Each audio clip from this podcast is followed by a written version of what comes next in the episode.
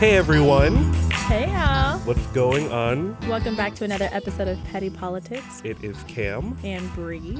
and welcome back. Fourth episode. Yo, this is getting consistent. It's quick.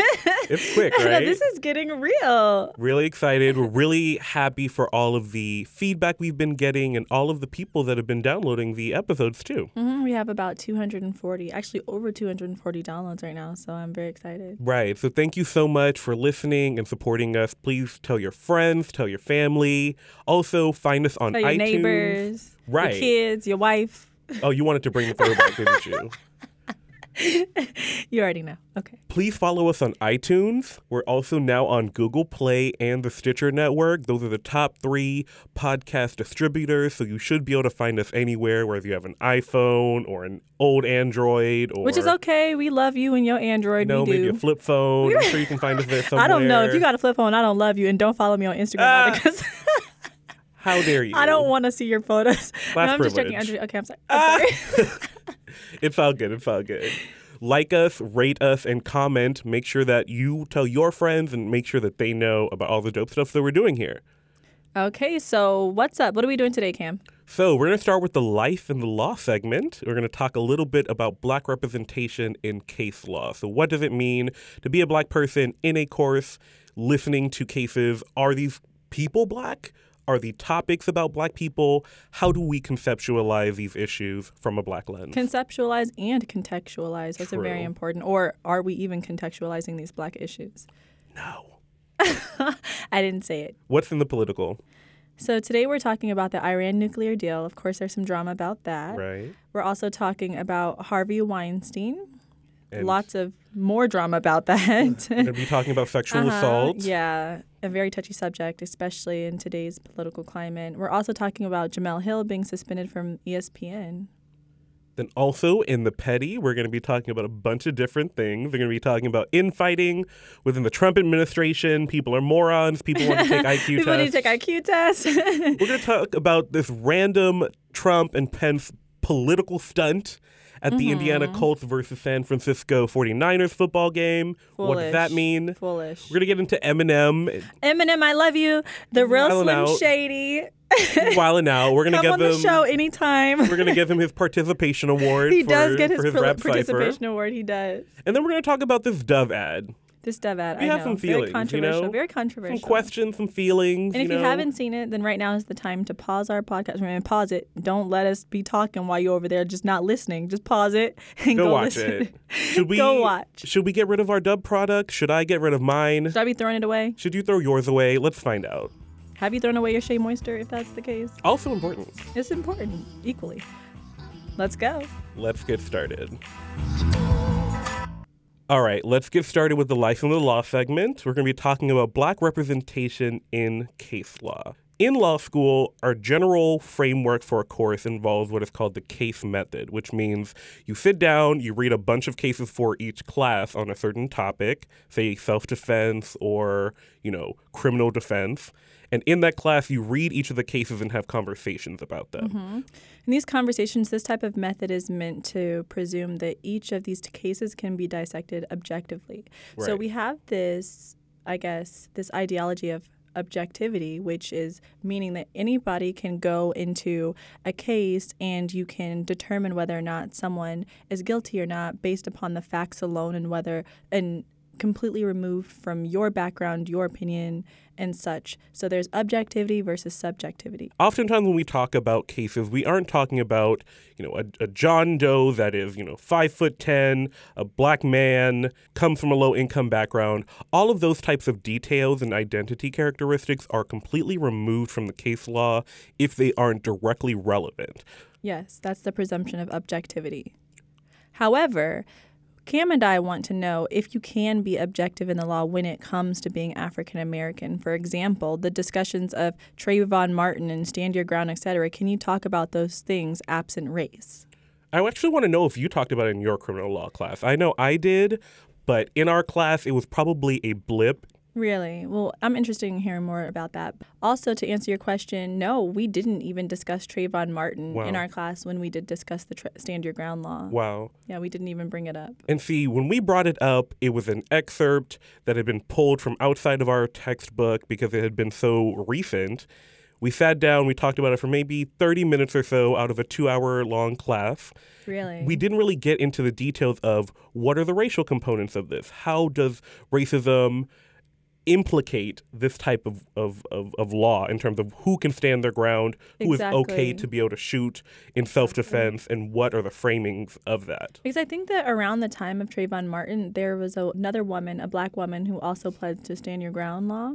Yes, you're right. It wasn't even that she shot her husband; she fired a warning shot in the Oh home. yeah, oh yeah. And that was enough Oh, okay, for okay, okay. for yeah. a prosecutor to say you were endangering your child that was in the house as well. Mm-hmm. We'll forget the fact that you are a black woman and that you're dealing with domestic violence. All of Mm-hmm. or these just a types of woman in general. Exactly. All of these types of factors are really pulled from the text. When I read the case on Trayvon Martin, it felt so very removed from the feelings that I had in that Mm-hmm. moment watching the Trayvon Martin case Mm-hmm. going to die in protest. When you read it in the case, it's very much, you know, defendant is blah blah blah blah blah. The victim Mm-hmm. is blah blah blah blah blah. You don't really think about all the stuff that was happening in that moment, and you see it really from a almost like a rear view mirror Mm-hmm. in a way that really makes you feel uncomfortable and disembodied when talking about the law.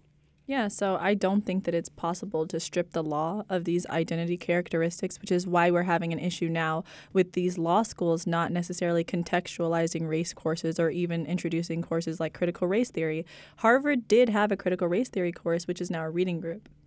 Right. And critical race theory was actually created here at Harvard Law School. Now, this is a framework of law that really tries to embed race directly into the case law. So, whereas most cases will try to take away issues of race or gender or class, critical race theory finds these things to be integral. And so it'll actually bring those factors back into the conversation mm-hmm. to make sure that we have as much context as possible and that we can really engage with the true social, political, racial dynamics of these cases in real time. I mean, but this is not saying that no course here at HLS or in any other law school actually practices this. I mean, mm-hmm. have you taken any courses that you think specifically did a good job on contextualizing and conceptualizing race? I have been able to really select courses that have gone into those issues. I've it takes a lot of effort to be able to find those courses. One that we took together actually last year, Oh, yeah. Poverty Oh Law, my God, was it. a great class in that it did allow us to talk I mean, directly. poverty law did talk about that. We talked about the behavioral, accessible, and systematic lenses in which people are refused access to redistributive policies. We Mm-hmm. talked about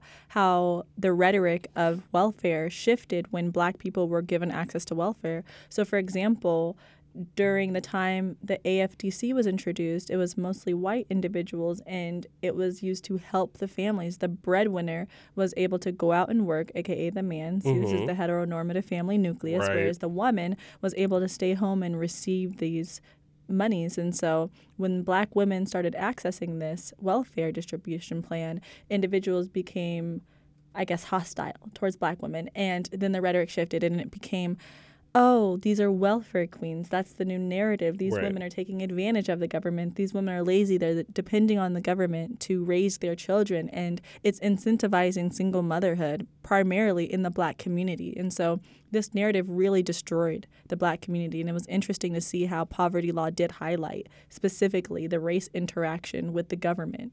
And it was great that we were able to contextualize this specifically for black women because the mm-hmm. welfare queen trope, which was something that was brought up during the Reagan administration to really undercut welfare benefits and the social mm-hmm. safety net in general, was false. It was a I mean, it was it was totally false, and the worst part was it really happened when the civil rights movement gave Black individuals access to welfare. So there was no problem with the welfare movement prior to then, even during the women's rights movement. You know, welfare was still a go. It really happened during the time where I guess race was mostly scrutinized mm-hmm. under the government in the United States. And so now we're seeing the effects of this and now we see that in law we cannot not talk about it when talking about the shifts in the government dynamics, the shift in legislation, the shift in policy.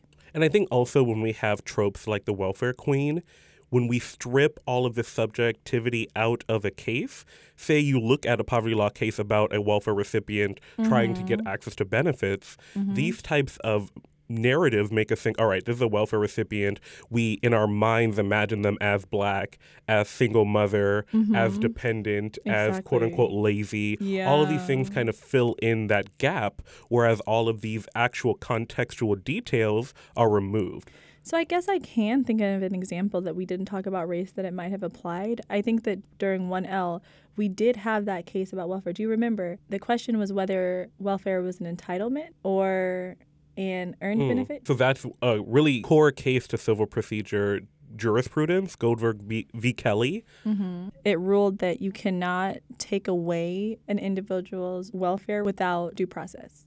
Again, it's a case that you read that is completely stripped of the subject. You know, you're listening to a plaintiff give a case about a defendant, but you really don't learn too much about who the person is, who has been harmed, who has done the harming, and actually how all of this plays into a larger structure. Mhm, about But going it. back to Goldberg, I think that it's really most important to note that this court decision actually decided that such entitlements like welfare payments and government pensions and professional licenses were a form of property, meaning that you could not remove them because an individual was entitled to them. And it kind of almost went against the rhetoric that the welfare was just kind of given to individuals and it was a more undeserving money.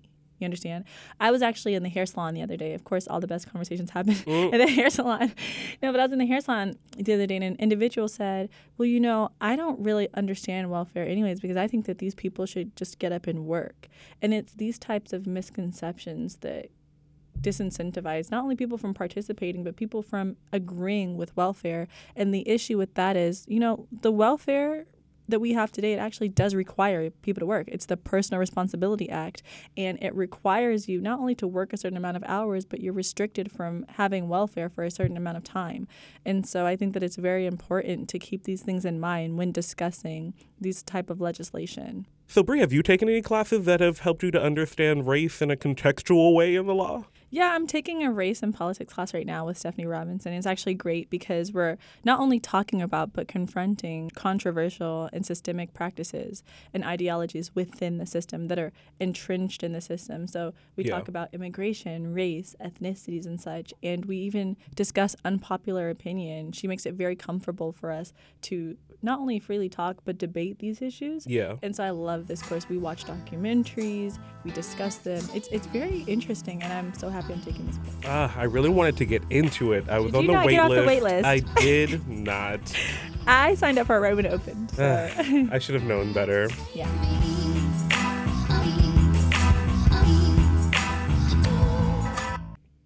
All right, so it's time to get into the political, my second favorite part, other than the petty, you already Uh. know.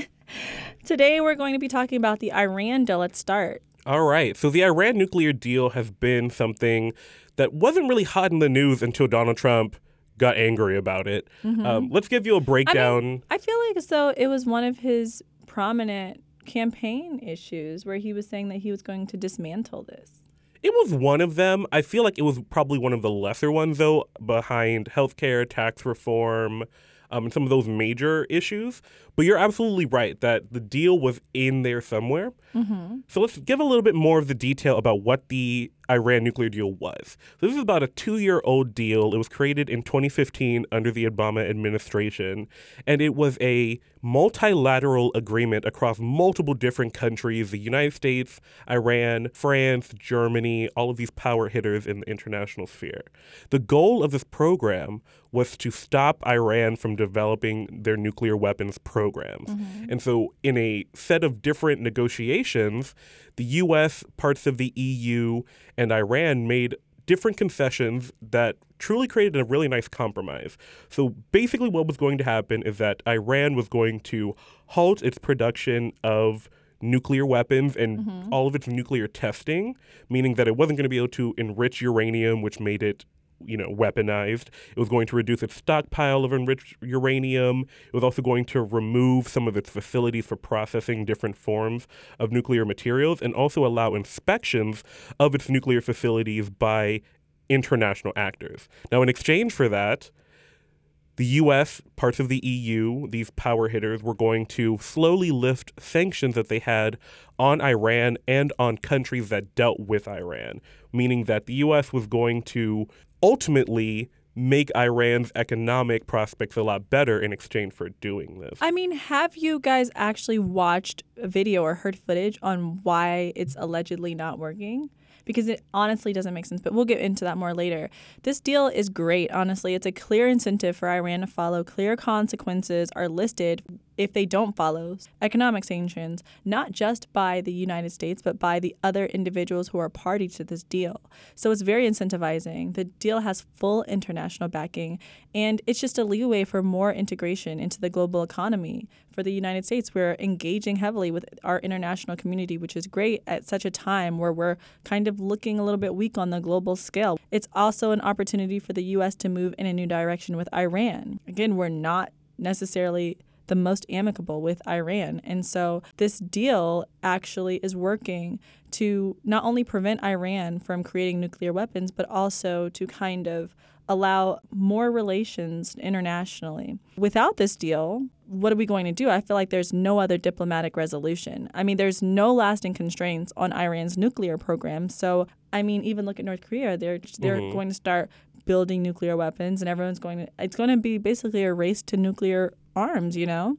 Also, I think that without this deal, Iran is going to just continue to not only create these weapons, but provoke them. And then individuals that we know, certain groups in Iran are going to have access to this type of weaponry, which we don't need to happen. So even with all of those good ideas, there's still people saying that this is a bad deal. And they have a lot of different reasons ranging in legitimacy. People in the Trump administration, people that are conservative, even some people on the left are saying the deal is too narrow. It means that Iran will stop its production of nuclear weapons, but that doesn't mean that they can't amass and weaponize other forms of technology to be able to use in aggressive actions against international actors. Trump has said that this deal is hard to keep in check and to monitor because it assumes a level of trust between all of the different actors, including Iran. Also, there's kind of this idea that the U.S. is going to reframe the agreement as the agreement itself is fine, but Iran is still doing other things outside of the agreement that make them mm-hmm. act in mm-hmm. bad faith, meaning that the U.S. should pull out of the agreement. And Trump has generally thought that this deal was one sided from the very beginning. Even in his UN General Assembly speech, he talked about how the U.S. cannot abide by the agreement if it provides cover for Iran to eventually construct a nuclear program. I listened to his speech at the UN General Assembly, and I just didn't agree because although he said that the U.S. cannot abide by the agreement and that this agreement is an embarrassment to the United States, he did not list why. Right. He did not elucidate at all what is the big issue with this agreement and why it's so weak. If we look at it, nuclear weapons are not being produced, and that is our greatest goal. So Iran has not materially breached this contract at this point. At this right. point, exactly. And so our goals have been satisfied, yet we're still upset.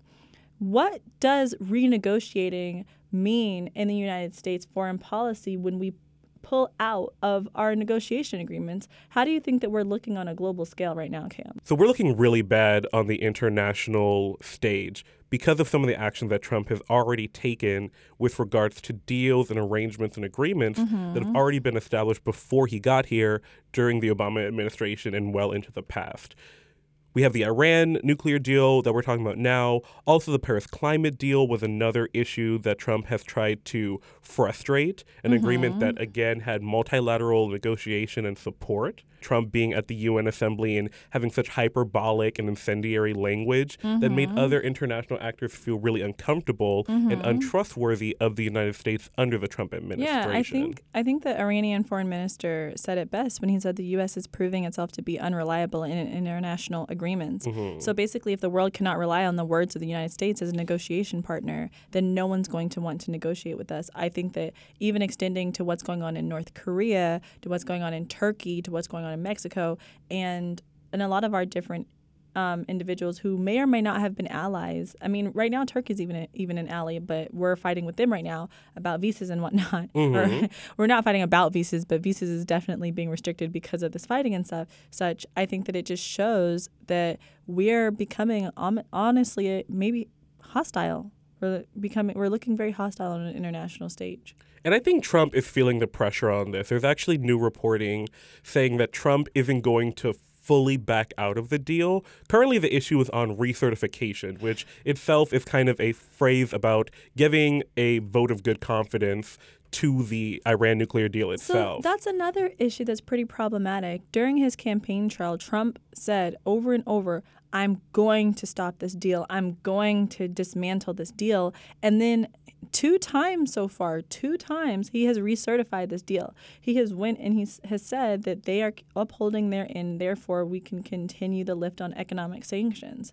And so he has not really taken such an issue on that. And now that he's talking about it, I think that it looks like it's going against what he's saying because you already said you were going to dismantle it. So now why are you saying that you're going to, oh, possibly recertify it other than to send it back to Congress? I think that it shows that his advisors and that Congress is actually hopefully stepping up and clarifying that this actually is an important deal to maintain. Mm-hmm. One thing in particular that is being reported is that rather than recertifying the Iran nuclear deal, Trump is going to kind of keep it in limbo. He's not going to remove any of the parts of the bargain that the U.S. was supposed to uphold, but he's going to send it to Congress and kind of force them to fight over this to figure out what is the best course of action, which is generally what Trump does, right? He'll put some type of frustration, some type of, you know, confusion into the mix to make people feel uncertain and then send it to Congress to make them clarify and really clean up his mess. And I so mean, at this point, we're kind of just waiting for him to figure out what he wants to do. And all the while, all of these international actors are confused in limbo, trying to figure out how they are supposed to act yeah. in response. Proponents say, I guess, that this is actually what is supposed to happen, though. And I can understand that. I can actually almost agree with how individuals think that Congress are supposed to step up.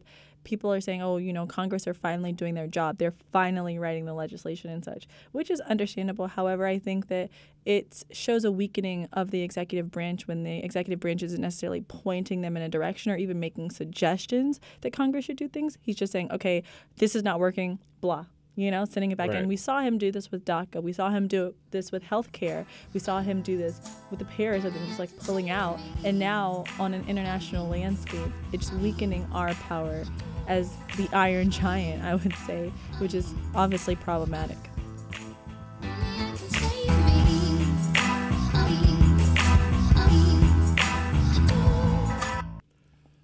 All right, let's talk a little bit about Harvey Weinstein. I do want to give a oh quick uh, kind of warning and content warning for folks that might be um, affected by conversations about um, sexual assault, sexual misconduct.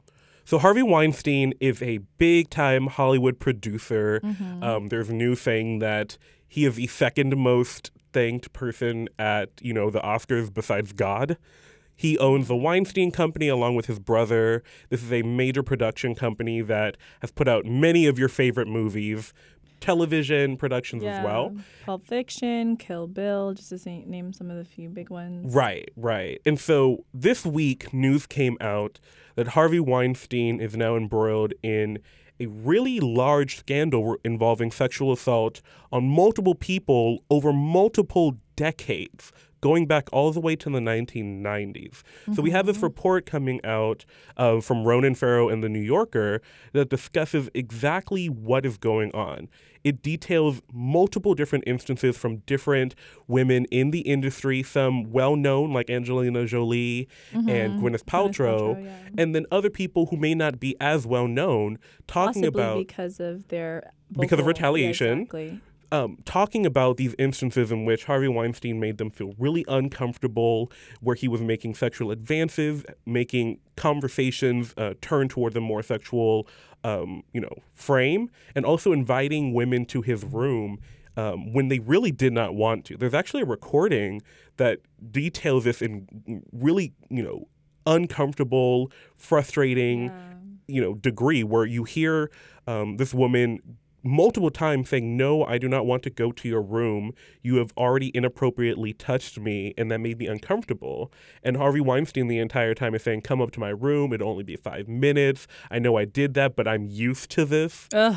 All of these really, it really helps you to understand the mind of a predator, the mind of many men in the society, honestly, that are yeah. that are okay with sexual assault that don't understand why it's a problem. And really, right now, it's bringing sexual assault back to the forefront. It's reframing this issue in terms of the rich and powerful and also in, in terms of Hollywood. Mm-hmm. Because so many people have now come out of the woodwork to say, I was, you know, per, like personally victimized by Harvey Weinstein in one way or another. That's something that Angelina Jolie had said.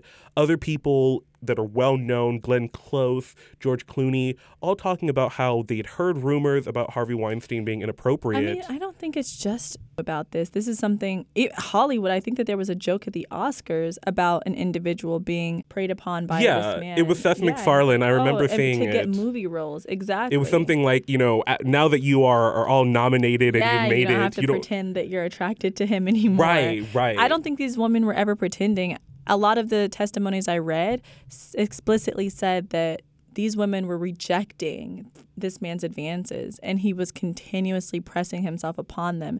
And, you know, most troubling to me with this scandal is that I think that these employees of his working at his company, these executives, they were complicit in this behavior. Yeah. And I think that because I feel like a lot of the women had the same story. One of his assistants told them, "Hey, meet him at his room. He wants to go over some insert here biggest dr- project of your dreams. Right. He wants to go over that with you."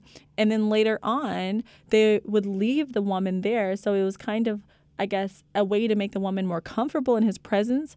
And after they removed themselves from the situation, he would then turn to his sexual advances, asking for massages, showing people his genitals. It was disgusting. I know. Yeah, and I think that if these individuals are complicit in this behavior, why aren't we looking more closely at them? Because I even heard the some hmm. individuals were coming out from his company anonymously saying that, "Oh, we feel bad. There's non-disclosure cla- clauses in our contracts and such." However, if you know individuals, and these are young women, and these mostly women, not mostly, but a lot of these women are from foreign countries and such, being preyed upon by such authoritative figure in their lives how are we how are we not complicit if we don't speak out? I think the reframing of this is always a, a similar one is that we have some man that's in power, usually wealthy, whi- right? usually Uh, wealthy. usually has a lot of connections, and they're using that influence to try to to sexually manipulate and assault people. I, I think there's manipulate, yeah. actually a report that came out from uh, Cara Delevingne. She recounts a moment where she met with Harvey Weinstein in a hotel lobby. And he asked her to, you know, retire to his bedroom. She said, "No, thanks. I'll wait for my car here." She went outside to find out where her car was. The assistant said, "Oh, the car won't be here for a while. You should go to Harvey Weinstein's hotel room." And so she talks about how she went there and there was another woman that was there. Harvey Weinstein had already asked her questions about whether or not, um, you know, her, her sexuality was in flux, whether or not she was attracted to women. And so when she made it to his room, Harvey Weinstein said, you know, I have this other woman here. I'd like you to kiss her. And was trying to create a sexual advance in that way. And Cara talks oh. about how uncomfortable she felt, how she, you know, tried to change the subject and turn it more into an audition to make it feel like there was a legitimate reason for her to be in his hotel room. And and ultimately she she was able to escape that situation and she received a role in one of Harvey Weinstein's films that apparently just came out a couple months ago. And she said, you know, I was I was worried about, you know, making his family be embarrassed or, you know, ruining his life. And this is always something that we hear from women is that they care enough to protect this person who gives no care about their lives or their humanity or their sanctity, which shows just how tricky it is to navigate these issues in the public eye. I totally agree. I think that, especially at a time where women are so easily and so unregulatedly objectified and exploited in the media and in these types of spaces, I think that it's easy to overlook how often this is happening. And it was so common that no one was saying anything. This guy was just getting away f- with this type of behavior for years. And now women, yeah. yeah, decades. And women are coming forward 20 plus years later, finally able to comfortably exert their power without feeling as though no one's going to believe them and everyone's going to go against them and their careers are going to be ruined. They're basically going to be blacklisted by Harvey. I think the dominoes are definitely falling with regards to sexual assault in Hollywood. Ben Affleck is probably one of the Yeah. next hilarious figures in this, in that he started out, you know, condemning Harvey Weinstein, using a very common trope that men use, saying, I have a daughter, and I can't imagine how my daughter would be affected by this, as if only having a daughter has helped them to realize that sexual assault is a is an issue. Exactly. And immediately after putting out this statement condemning Harvey Weinstein, people came out saying, actually, Ben Affleck, you too Actually, you were too. are the problem. You have been You caught groping Hilarie Burton back in, in the early 2000s um, on TRL. Mm-hmm. the film is still out there. After the fact, Ben Affleck put out a, a one sentence tweet, you know, saying, I, I sincerely apologize for my actions, right? Very different from the condemnation he was giving to Harvey Weinstein because he probably wouldn't reframe it to himself. For sure. I mean, this is the story and the case with a lot of these men of power out here. This is the same issue that happened with Trump. Of I feel like Trump would also say, "Oh, this is not okay," but look at what you're telling reporters about women. This is the same issue that may or may not happen. I say that because of a hung jury with Bill Cosby. You mm-hmm. know, a lot of these figures in power are exerting their power, money, and influence over these young women. They're getting away with these dis- deplorable behaviors, and it's almost taboo for these women to even mention it. and oftentimes that is why they don't come to the forefront and sometimes they're even if they do come to the forefront they are silenced. So rose mcgowan for example was just recently suspended from twitter for calling out ben affleck and his complicity with the weinstein um, assault. She put out a tweet saying you know you knew about this just like so many other people knew. From what we've heard through the news this was an open secret within hollywood about what harvey weinstein did to to women and ultimately, you know, Rose McGowan having received a $100,000 settlement from Harvey Weinstein back in 1997 for an incident at Sundance Film Festival shows you just how pervasive these issues are in the mainstream. Mm-hmm. There's also the news that other men have come to the forefront talking about their incidences of sexual assault in Hollywood. We had Terry Crews come out talking about at an event with his wife, a Hollywood executive groped him, grabbed his, his genitals. Whoa. I didn't even hear about that. That's gross. And and also James Van Der Beek came out um, earlier today. James Van Der Beek from Dawson's Creek talked about how when he was young, he was also cornered by a Hollywood executive and put into a sexual situation that he was trying to avoid and to get out of. So it's clear that sexual assault is an issue that primarily targets women because of issues of power and, and misogyny and sexism, but that also men are involved and are victims as well as mm-hmm. perpetrators of these types of acts. So I think I, I'm happy that, that men are coming to the forefront, but I don't want this to be something where men are taking a voice and a and a centering away from women because what I've seen after Terry Crews put out his statement is that you know now Terry Crews is the one that is you know reframing this issue of sexual assault when he isn't the one that is the, the primary victim of these types of acts, right? It's important that we make sure that women have the stage and have the the ability to talk about these issues because so often it is women that are the victims and the survivors of sexual abuse and sexual assault within relationships, outside of relationships, in professional settings, more so than many men have to deal with it. For sure, I think that we can't restrict this type of behavior to gender binaries, but also we don't want it to be the face of Hollywood. Oh, it happens to everyone in Hollywood, as opposed to women, because again, we're removing the conversation from where it actually needs to be. All right, we're going to get into Jemele Hill, hashtag protect Jemele Hill, who has been suspended from ESPN for two weeks following a string of tweets that she put out regarding the NFL and the recent protests where NFL players were kneeling during the national anthem. Which we discussed more in depth last episode. If you haven't listened, go listen. So, what's been happening with Jemele Hill? She's received a lot of national attention after a string of tweets a couple of weeks ago condemning the NFL for their complicity in some of these issues that, you know, players have been protesting, starting all the way back with Colin Kaepernick. We already talked about this, so I'm sure you know about it. So, recently, Jemele Hill put out another set of tweets. In those tweets, she discussed ways in which people can really target the NFL if they want to begin a process of getting their attention. Jemele Hill said that, you know, whereas a lot of people are putting pressure on NFL players to take a knee and, and hopefully make that their form of protest, people should really be focusing on the advertisers who are ultimately funding the NFL. We always know that when you're working on organizing and activist tactics, you want to target the money. Because if the money goes away, the NFL and any other organization at the top is going to start wavering because they need that cash. Mm-hmm. Cash cows. So Jemele Hill said rather than give so much pressure focused towards NFL players and whether they kneel or not, we should be looking at the advertisers to figure out what are they doing, how are they playing a role, and how can they make a political statement through how they advertise and whether or not they advertise with the NFL.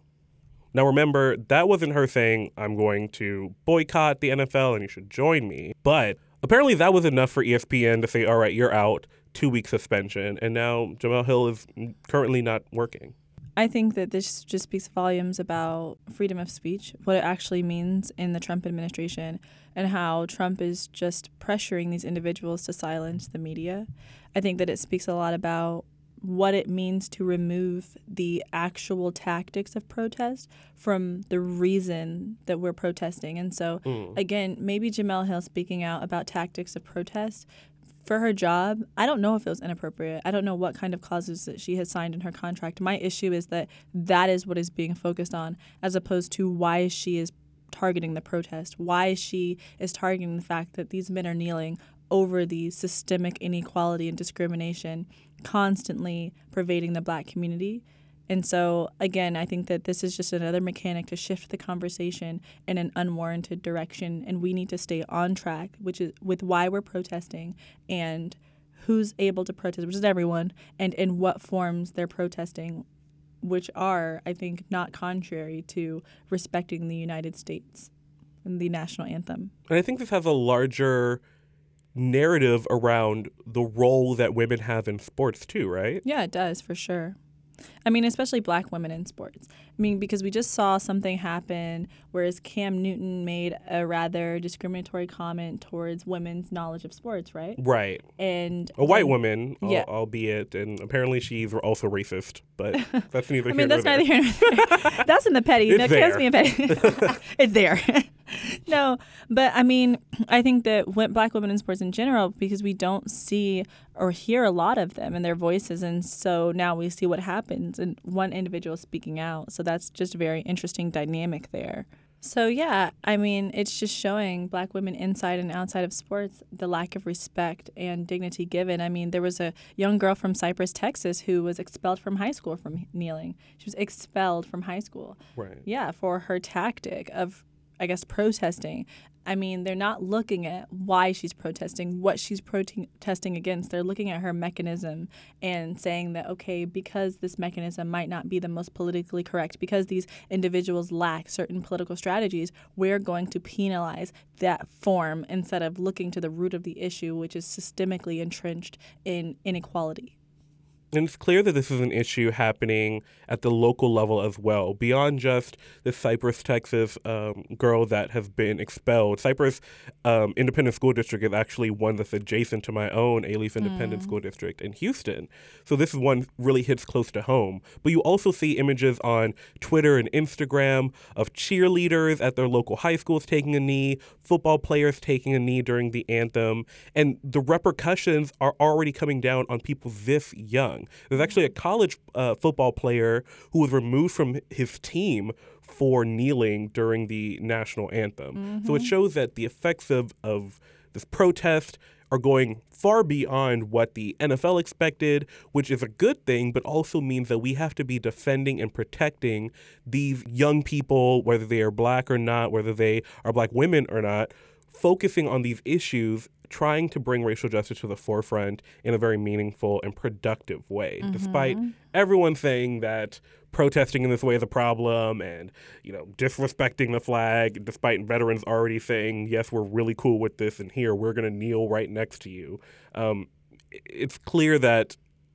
the issue with kneeling is that people are talking about racial justice and people don't want us to do that they're mm-hmm. mad about that but they'll say it's kneeling I mean, I, I like the comparison on Instagram that's floating around, you know, that if an individual is upset about an individual protesting during the anthem, it's the same as being upset about Rosa Parks protesting transportation as Mm. opposed to segregation Right. in the transportation system. That's a good segue into the petty. Uh, what does it mean for an individual to go to a game and be standing up next to an individual that's clearly dressed in military insignia and leave the game because of the protesting? Whatever Hi, do Mike you mean? Whatever do you mean? You Hi, how are you?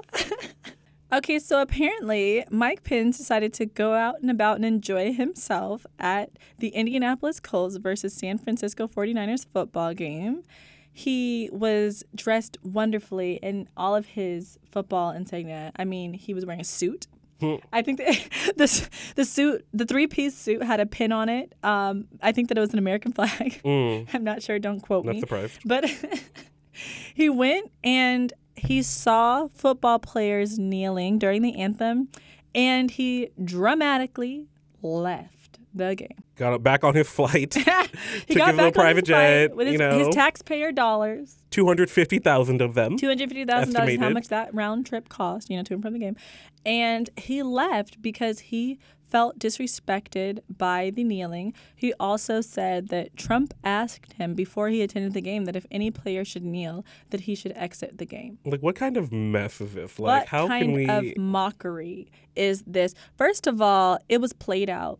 It wasn't cute. It was not cute because first of all, you didn't even look like you actually cared about what was going on. You showed up t- for that publicity stunt. You weren't you weren't buying beer and hot dogs, Right. and so you weren't talking to people. You weren't No. ready to You weren't. Re- you weren't ready. That's what we're trying to say. You did not come correct. He's saying he came so incorrect. This I feel like he gets petty of the day, donkey of the day. We're not doing Dog of the Day. Do not get us well, he gets petty of the year for this one right.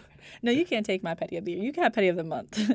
It's an it's unfortunate though because it really shows you just how far the Trump administration is trying to go to contradict themselves, right? Because here Pence is protesting a protest. yes. The first protest was one that they said shouldn't be done at all in Exactly. in football because they were critiquing the whole idea of you protesting at a football game in the first place, saying, "Oh, you're a professional. You shouldn't be using your platform to be protesting about these issues. Do it on your off time." exactly. Yet Mike Pence is flying up and down these streets all across these states trying to Literally do that. Taking private jets like his flat tummy tea. Confusing. And and going to these football games. Oh, and someone's not using their professional platform to shed light on certain issues or non-issues within the administration. Let me just throw that out there. Didn't we just talk about someone losing their job for taking too many flights and spending too much money? Hello, Where's Tom Price? Tom and Betsy. Hello? is Tom not giving you any good advice? I'm confused. No, literally, are you not speaking? Well, they're probably actually not speaking. Probably. to be honest. No, but seriously, stop. And we're not paying for it. Seriously. Hopefully we can get people to reframe that and talk about the fact that Jemele Hill is without a job right now, I'm suspended. but Mike Pence actually gets to rack up all of these bills flying around To go to football games to For no protest them for protesting. for a stunt. for protesting. okay. retweeting It's protest for protesting. retweeting photo from 2014 saying that they were from today. Like, literally. Who are you, who are you kidding? No, get out of here. Twitter has archives. Why are you playing around? Archaic. Let's talk about infighting in the Trump administration because that's another thing that That's is so still. funny. Well, I feel like everyone's been fighting since day Everyone. one. Like, who's not getting fired at this point? Who Everyone's is not over getting fired? Uh, apparently, Tillerson, Rex Tillerson, our Hmm. our the Secretary of State, yes, he apparently called Trump a moron after a very heated exchange at the Pentagon regarding national security. probably the Iran nuclear deal. It's probably like, wait, are you are you are you serious? Trump? Well, it was. It was. I heard that everyone in that meeting was so, and I'll use my word, shooketh about Trump's lack of knowledge when it comes to the global stage, the global arena, and the implications that a lot of the American deals have on foreign policy. And so they said that he walked to that meeting with no knowledge, and he was like, "At the end of the day, it's my attitude that matters." Mm. And so what he what they were talking about was Afghanistan, and what he proposed was that the U.S. general, the leader over in Afghanistan, be fired Mm. because he was unimpressed with what was happening. Oh, word. And so we're going back to this celebrity apprentice just firing everyone due to his unappreciation or dissatisfaction, and the rest of everyone, the rest of the administration is kind of saying, okay, well, you know, you can't do that. These are creating slippery slope effects. This is a snowball effect. Like you're doing things that are harming the entire administration. Do you think Trump cares about this though? Like, well, that's that was their plight that he doesn't care that he just Right. or if he doesn't care, he just doesn't understand what's going on. It Seriously. crazy. Like, I mean, it's very clear that the only thing Trump really cares about is his own ego. Because if you come at him, he's going to retaliate on Twitter. in way that will make people shake their heads vigorously. Exactly. I mean, and I think that everyone was just coming out of that Pentagon meeting exasperated because he attempted to go forward with plans. And he then retaliates to Rex Tillerson's notion that he was a moron, saying that Tillerson needs to take an IQ test. And believe me, he's to score Believe me, higher. believe me. I know. like, are we actually going to talk about IQ as if that is No, like seriously, like that's an i- indication. Is that the metric we want to Exactly. use? Like, truly? Yeah. Did you see Mensa was like, actually, you know what? Let's do it. Like, you know, we'll host it. You know, like, let's have his IQ on the record. If you're going to release your IQ test, then release your taxes, sweetheart. You Just know, do, yeah, I will do that. Yeah, how about Do that? that How about we release all documents since you're you offered, you offered, release the taxes, actually- the IQ test, and also release the uh, real reasons why you declined to enlist in the military when it was your turn. Word. Actually, the What T. if we actually saw his IQ test though? Like, what if it actually was just like terrible? I feel like he'd like destroy Mensa. Like he would put out an executive order, like, you know what, Mensa's disbanded. you know, they're trash. All the people there, I'm smarter than all of them. Seriously, no. Oh my god. He would do something wild like that. Mensa would be like, all right, all Yeah, right. everyone would just continue to get fired, except all the people that should be fired. So Truly. that's all that's happening. They'll be on their way out soon. Let's Really, you think so? Can Betsy DeVos go first? Because um, I've been waiting. I've been, I'm literally bated I've been breath. literally holding my breath and looking up CNN every time. Like this first thing I do when I wake up in the morning to like see who's getting fired today and like, praying it's Betsy. Let's talk about other people that hate Trump. Eminem. Eminem. Have you got to hear the rap verse? Okay, I did hear it, but let me just preface this with saying that you do not want to be on the other end of rap beef with Eminem. True. I mean, his baby mama for one, we know what happens with mm. that. Oh Mariah Carey for two, and anyone else. I mean, have you not seen Eight Mile? And you know this guy. Just why are you guys playing with him? Trump, do not play with Eminem. Okay, Eminem puts out this like rap cipher at the BET Awards. Very long winded. I think about a four minute video of him just roasting Trump. Talking about all of the like random things that he's done. It was really funny. He did at one point like a hillbilly voice and tried to like talk about like maybe a Trump supporter and like things that he would care about. And it was very, Mm-hmm. it was really funny coming from like a like a, a southern perspective. 'Cause it's like, yeah, he's going, he's going to build that wall up, wall. Well, it was so funny to me. No, that was really. Because I know funny. there, I, I feel like I know there are people out there that feel that exact way. That are Yeah. like, absolutely, we are ready for like Donald Trump to come with this big wall and like lock the folks out. Mm-hmm. Oh my They won't be able to come in and take our jobs. It's still not jobs. I Ah. was at South Park. And I'm then pretty sure they Eminem did that. saying that, okay, if you build a wall, then I'm gonna throw you against it. Like I hope it's brick Oh, it you. was a lot. It was a lot. It was really aggressive. It was very passionate. To me, it was more like a spoken word than a Mm. cipher. Yeah, it was very fluid, and I loved the emphasis on emotion. I'm over here critiquing this a rap cipher. I'm like, no, yes, Eminem, you go. I love it. I love one all thing of it. one thing that I feel about this though is like, look, Eminem, you did great. You know, you came out of the woodwork to talk about this, so you and came you were out of the clear. woodwork. Where was he before that? Great Kim? question. I wonder. so he came out and said all of this, right? I will give you a participation award because You do I get think, a participation award. I think that the standard we have for for statements now is really low, especially for like white folks. Like if you Mm-hmm. say anything that is at the very least close to being correct, yeah. we're like, yes, you did it. Yes. Yes, we love you. Exactly. Like Eminem's getting all this like this praise despite the fact that people have done way more, have made way stronger comments, have been way more, you know, focused on these issues. And so I'm actually really excited to see Eminem do more and, Yeah, and hopefully put all of this to work, you know, to do stuff like Colin Kaepernick when he says, you know, we're, you know, I put a fist up and I'm with you, Colin Kaepernick. Let's see you do some work in the community because I think that would be really, really dope, you know? Yeah, so it's it's I think it kind of parallels the critique about why individuals when they acknowledge that they have privilege over minorities, however, they don't care to reject that privilege in ways that would actually help minority communities. Right. So we're looking forward to seeing you reject your privilege, Eminem. For real. no, we are. Pass me a buck. Me too. Yeah, sick tan. That's why he wants us to disband, because he cannot withstand the fact we're not afraid of Trump walking on eggshells. I came to stomp. That's why he keeps screaming, drain the swamp, because he's in quicksand. It's like we take a step forwards, then backwards. But this is his form of distraction. Plus, he gets an enormous reaction when he attacks the NFL, so we focus on that and instead of talking Puerto Rico with gun reform for Nevada, all these horrible tragedies, and he's bored and would rather cause a Twitter storm with the Packers. All right. We're going to talk about this Dove ad. Um, Yikes. It's interesting. It's a really interesting ad. Do you want to talk a little bit about what that what that did? Sure. Okay, so the ad started out with a I guess a Dove bottle and it's showing how clean it will make you. Mm. And then each woman she strips off herself. And I think it can be seen mo- so many ways. So it starts with a I think a dark-skinned black woman mm-hmm. stripping off herself and then in the middle there's a apparently by the phenotypical appearance, I don't know, but a Middle Eastern, maybe Hispanic woman, a Like brown, brown, brown, woman, yes woman. Uh, stripping off her skin, and then we get into a white woman, and she's mm-hmm. like the last one. Right. And so some people read this as showing that the white skin was the clean one, uh-huh. and the brown skin was the dirty, and you're stripping yourself off, and that's how to become clean using Dove. right. Which is understandable. I think that it was a horrible marketing tool. I think that it was very culturally insensitive.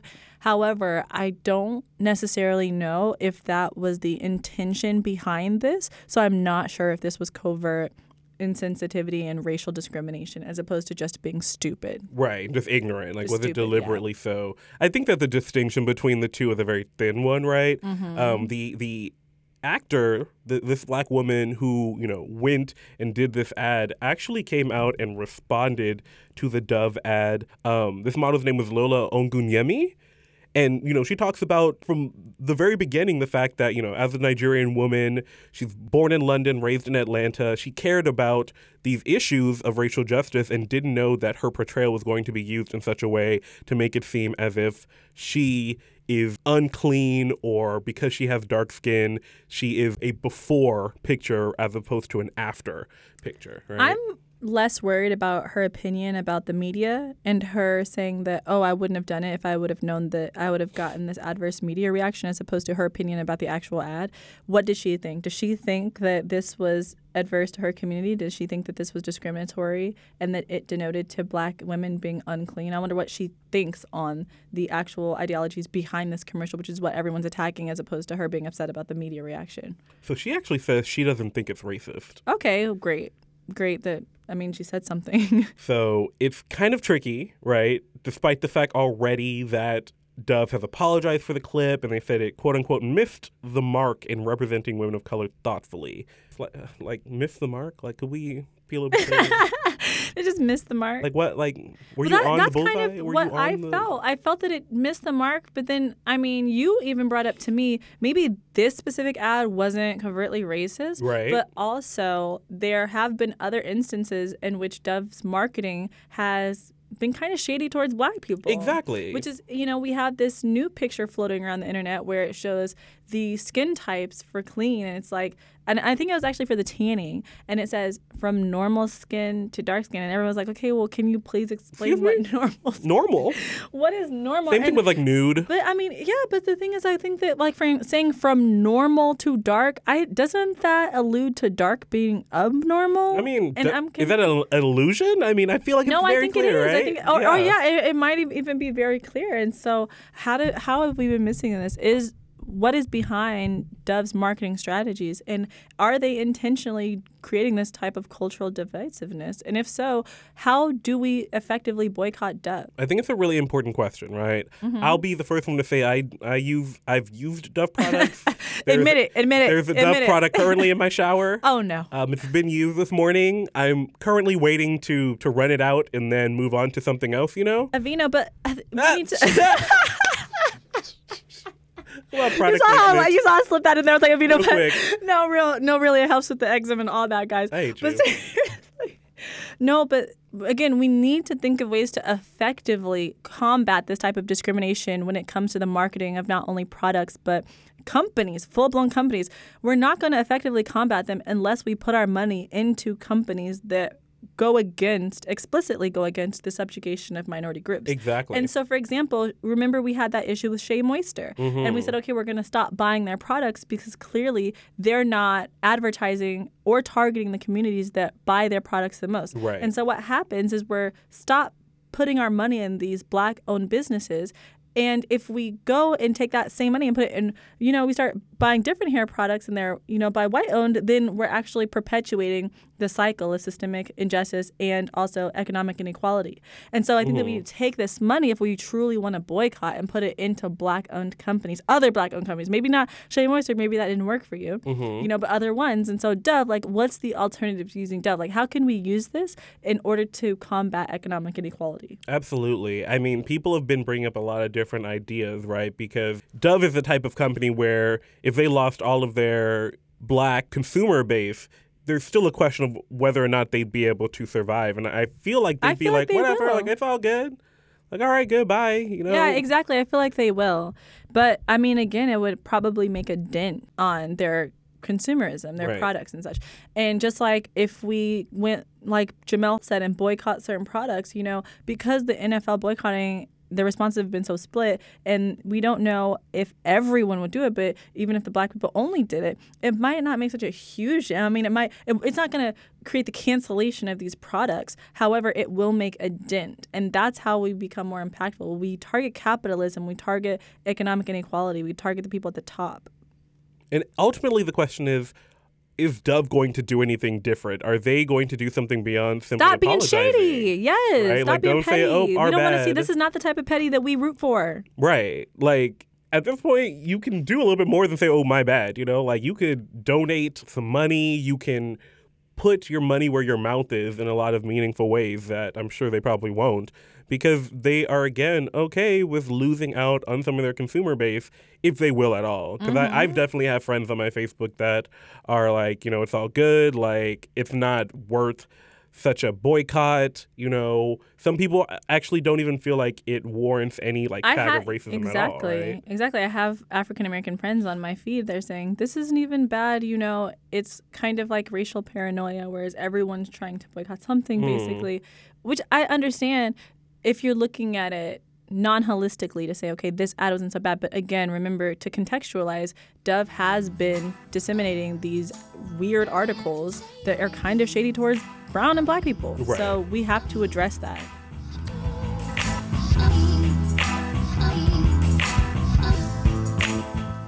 All right, y'all. This has been another episode of Petty Politics. Thanks so much for listening. Like we said at the jump, like, comment, subscribe. like, comment, subscribe, Friends. add, share, husband, wife, kids, grandma, All of uncle, them. cousin, Your mom and them.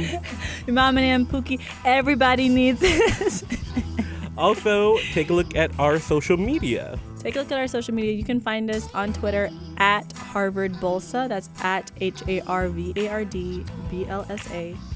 And tweet at us with ideas for things you want us to talk about, people you might want to have come on the show. We have some Mm-hmm. ideas that we're already working on in the background, and stay tuned for those. Stay tuned. Because we want to make sure that we can provide you as much entertainment, as much news and analysis as we can. I mean, it only gets better from here. Truly. Honestly and truly. Truly. Truly. Joanne. Take it easy, y'all. Bye.